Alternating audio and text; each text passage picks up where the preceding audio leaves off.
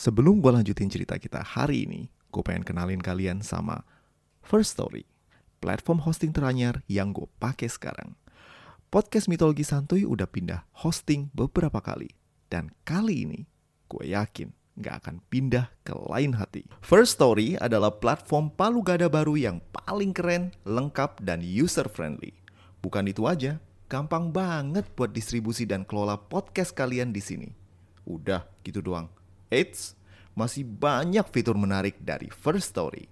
First Story bisa kalian gunakan secara gratis. Yes, you heard that right. Gratis. Kalian bisa mengupload episode terjadwal dan juga mendistribusikan di seluruh platform hits di Indonesia. Dan yang menurut gue penting banget, tim customer service-nya responsif dan ramah banget karena terdiri dari tim yang berpengalaman dalam hal podcasting. Kamu bisa share podcastmu tanpa ribet dengan F-Link yang mencakup semua link platform dari sosial mediamu. Dan yang paling penting adalah monetisasi. Yes, dengan fitur V-Story Ads, kalian bisa mengakses monetisasi yang mudah dan beneran bisa lu cairin tanpa biaya tambahan dan tanpa repot. Cuan-cuan, kacing-kacing-kacing. Gapai potensi maksimal podcastmu dengan tools dari platform hosting terbaik untuk kita para podcaster. Yuk daftar sekarang di firststory.me dan bawa mimpi podcastingmu menjadi kenyataan. Halo semua pendengar mitologi santuy, podcast yang ngebahas mitologi dengan cara yang santuy. Selamat datang kembali di episode terbaru dari petualangan para pahlawan dan juga dewa-dewi Olympus. Dan kali ini, gue akan bawain cerita tentang seorang pahlawan wanita yang bernama Atalanta. Tapi sebelumnya gue pengen minta maaf karena kualitas suara di episode kali ini mungkin tidak akan sebagus episode-episode yang lalu. Ini semua gara-gara mikrofon gue rusak dan sekarang gue pakai secondary mikrofon gue yang gue pakai di episode-episode awal. Oke, okay? gue tadi mikir mendingan gue ngepost dengan kualitas seperti ini apa gue nggak ngepost sama sekali? Akhirnya gue pikir-pikir ya udahlah gue ngepost aja. Nanti kalau misalnya emang ini jelek receptionnya ntar gue bakal bikin lagi yang baru refurbish oke? Okay? jadi um, mohon dimaklumi ya. Anyway belakangan banyak muncul superhero wanita. Dari Black Widow-nya Scarlett Johansson Captain Marvel-nya Brie Larson sampai ke Supergirl-nya Sasha Kale. Bukti bahwa nggak cuma cowok yang bisa nyelamatin universe dan berjibaku sama penjahat. Jauh sebelum era superhero, di mitologi Yunani juga ada cerita tentang pahlawan wanita perkasa yang kehadirannya menimbulkan pro dan kontra di zaman yang masih mengagungkan nilai-nilai patriarkal alias cowok adalah numero uno Sengaja gue milih Atalanta sebagai lanjutan dari cerita petualangan Jason. Karena cerita Atalanta terjadi setelah kepulangan Jason dari misinya merebut kulit domba emas dari Kolkis. Dan beberapa tokoh yang terlibat langsung dalam misi Jason juga akan muncul di cerita Atalanta. Selain itu, gue juga pengen bawain tokoh yang kurang dapat sorotan dari mitologi Yunani. Kalau kemarin gue bawain cerita tentang si Orpheus, sekarang gilirannya Atalanta. Nah, tanpa menunggu lebih lama lagi, yuk kita dengerin episode pertama dari cerita petualangan Atalanta.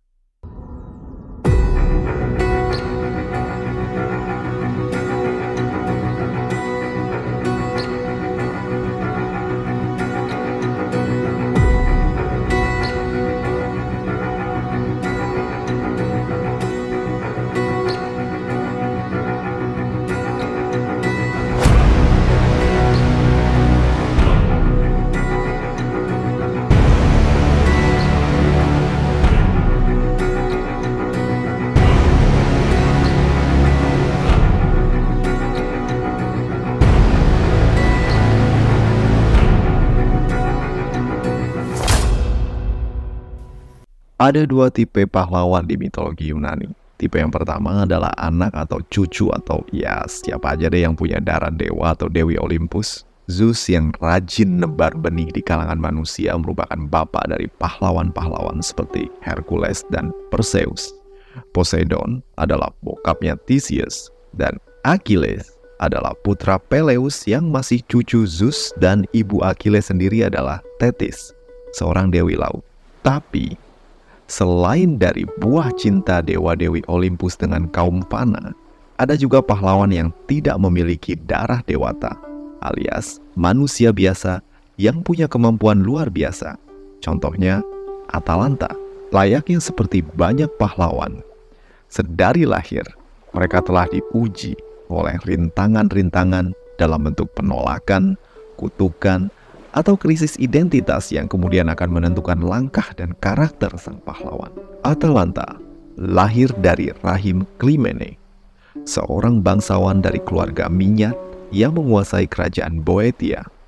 Ayahnya adalah Iasus, seorang raja dari Arkadia. Nah, Iasus ini adalah cowok tipe alfa sejati yang ngarep banget punya anak cowok. Maklum, di budaya patriarkal, anak cowok dianggap sebagai penerus keluarga dan pewaris dari tahta kerajaan. Begitu mengetahui kalau bayi yang lahir dari rahim istrinya adalah bayi perempuan, Yesus memerintahkan prajuritnya untuk membunuh si bayi. Namun si prajurit nggak tega.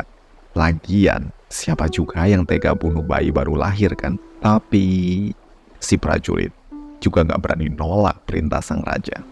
Maka dibawanya lah si bayi imut itu ke gunung Partenion dan ditinggalkan di sana. Si prajurit meletakkan si bayi di rumputan hijau di bawah pohon besar dan berdoa. Jika para dewata berkenan, sang bayi boleh hidup. Dan kalau kehendak sang ayah yang terjadi, biarlah sang bayi meninggal dengan tenang. Sang bayi menangis dengan keras.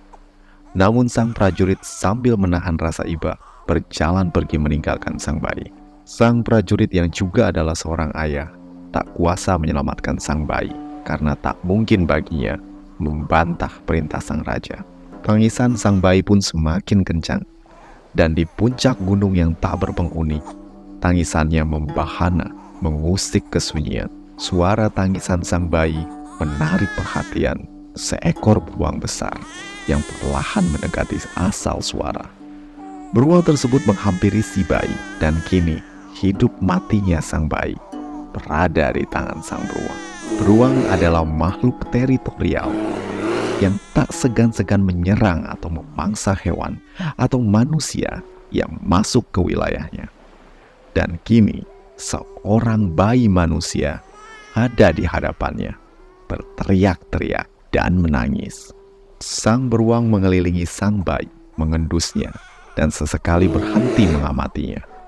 Sementara tak jauh dari pemandangan yang ganjil ini, sesosok wanita pemburu mengamati dengan jeli.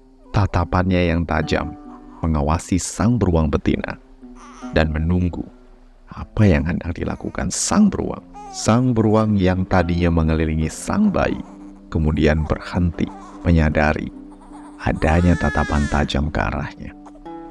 Sang beruang yang tadinya penuh dengan sikap waspada tiba-tiba berubah dan kini menjadi jinak. Si bayi yang menangis kemudian diangkatnya dan disusui bagai anaknya sendiri. Perubahan sikap yang drastis hanya karena tatapan tajam seorang wanita pemburu. Tentu saja, wanita pemburu ini bukan wanita sembarangan. Dia adalah Artemis, sang dewi bulan dan perburuan dan beruang besar ini adalah miliknya. Si beruang yang belum lama kehilangan anaknya merawat sang bayi seperti bayinya sendiri. Sementara Artemis yang melihat benang nasib antara dirinya dengan sang gadis memutuskan untuk melindungi sang anak dan memberinya nama Atalanta yang artinya seimbang karena sang bayi kelak akan tumbuh menjadi pelawan yang seimbang bagi kaum pria. Sementara kita tinggalkan bayi Atalanta yang kini lagi dirawat oleh beruang untuk mampir ke kerajaan Kalidon. Kerajaan yang dipimpin oleh seorang raja yang bernama Oeneus. Raja Oeneus terkenal sebagai umat setia dari Dionysus, sang dewa anggur. Gelas anggur dan pesta pora tak pernah jauh dari balairung istana Oeneus. Sang raja memiliki seorang ratu yang bernama Altea yang juga merupakan keturunan keluarga bangsawan. Oh iya, Altea juga merupakan kakak dari seorang tokoh cewek lain dalam mitologi yang juga terkenal. Namanya adalah Leda. Ingat Leda? Itu loh wanita yang digoda Zeus dalam bentuk angsa dan melahirkan empat anak.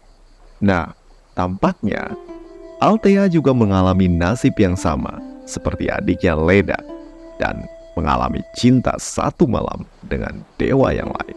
Mungkin karena Oeneus sibuk mabuk-mabukan dan jarang pulang. Althea menjadi target dari satu dewa yang emang punya reputasi sebagai seorang pebinor. Ares, sang dewa perang, tertarik melihat figur cantik Althea yang sering sendirian. Berbeda dengan ayahnya Zeus yang rada kinki dan suka gonta-ganti rupa demi modusnya. Ares nggak pakai basa-basi dan langsung mendekati Althea dalam wujud manusia. Althea, seperti banyak manusia fana lain, tak sanggup menolak dan hubungan satu malam antara sang dewa perang dan Ratu Kalidon pun terjadi.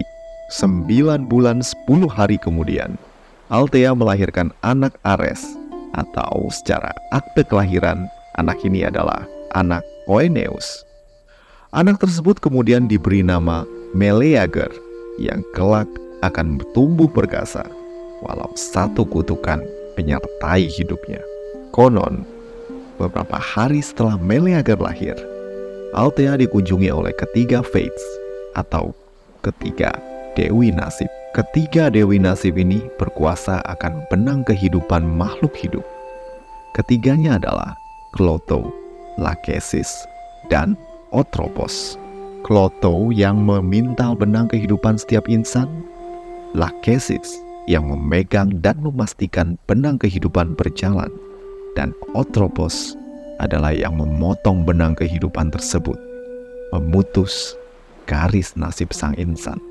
Ketiga Dewi Nasib mengunjungi Althea dan memberitahukan kepadanya akan nasib si kecil Meleager. Kloto dan Lachesis mengatakan kalau Meleager kelak akan tumbuh kuat menjadi pahlawan besar yang tak terkalahkan. Ia akan menjadi kebanggaan Kalidonia dan melakukan banyak perkara besar. Althea tersenyum sumringah mendengar nubuat cemerlang dari kedua dewi nasib tersebut. Namun ketika Otropos, sang pemutus kehidupan berbicara, mukanya langsung pucat pasi. Tentu saja anak itu akan menjadi pahlawan tak terkalahkan.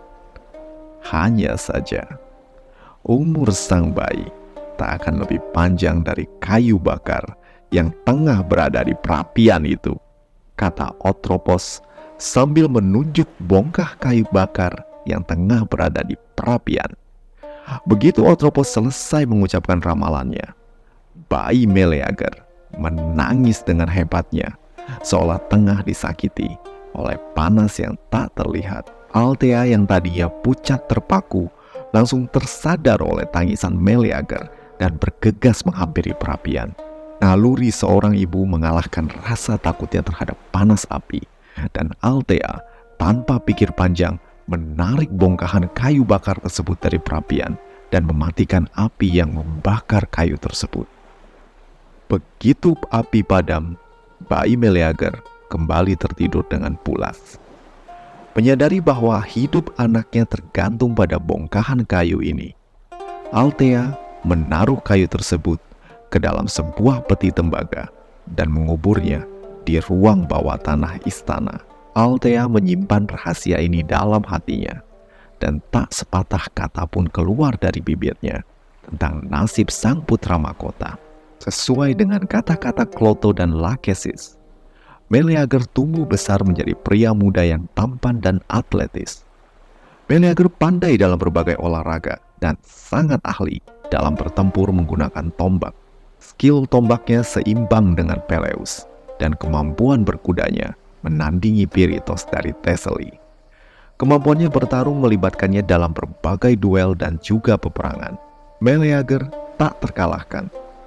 Ke mana ayahnya Oeneus mengirimnya, Meleager selalu pulang dengan kemenangan. Lawannya tak mampu membunuh Meleager, walau terkadang lawannya lebih kuat darinya. Ada suatu kekuatan gaib atau keberuntungan yang selalu mencegah dirinya turun ke alam maut. Bosan karena terus-terusan menang dan tidak pernah kalah, Meleager pun memutuskan untuk mengembara. Dan ketika mendengar Jason membutuhkan kru untuk misi berbahaya abad ini ke Kolkis, Meleager pun kemudian tanpa babi bu mendaftar sebagai salah satu anggota Argonaut.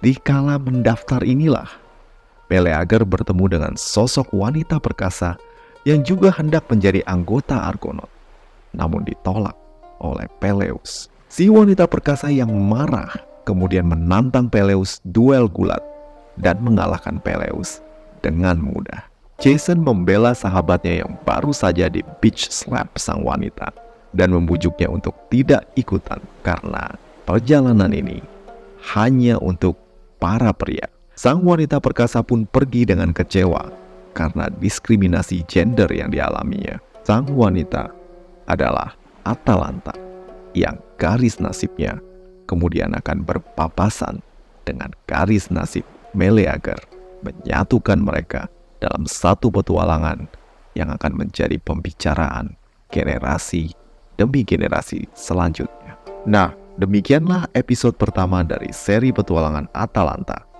Gue mau ngucapin terima kasih buat teman-teman yang udah setia dengerin podcast gue. Dan jika kalian ingin mendukung podcast ini, silahkan mampir ke laman traktir mitologi santo yang tersedia di deskripsi episode.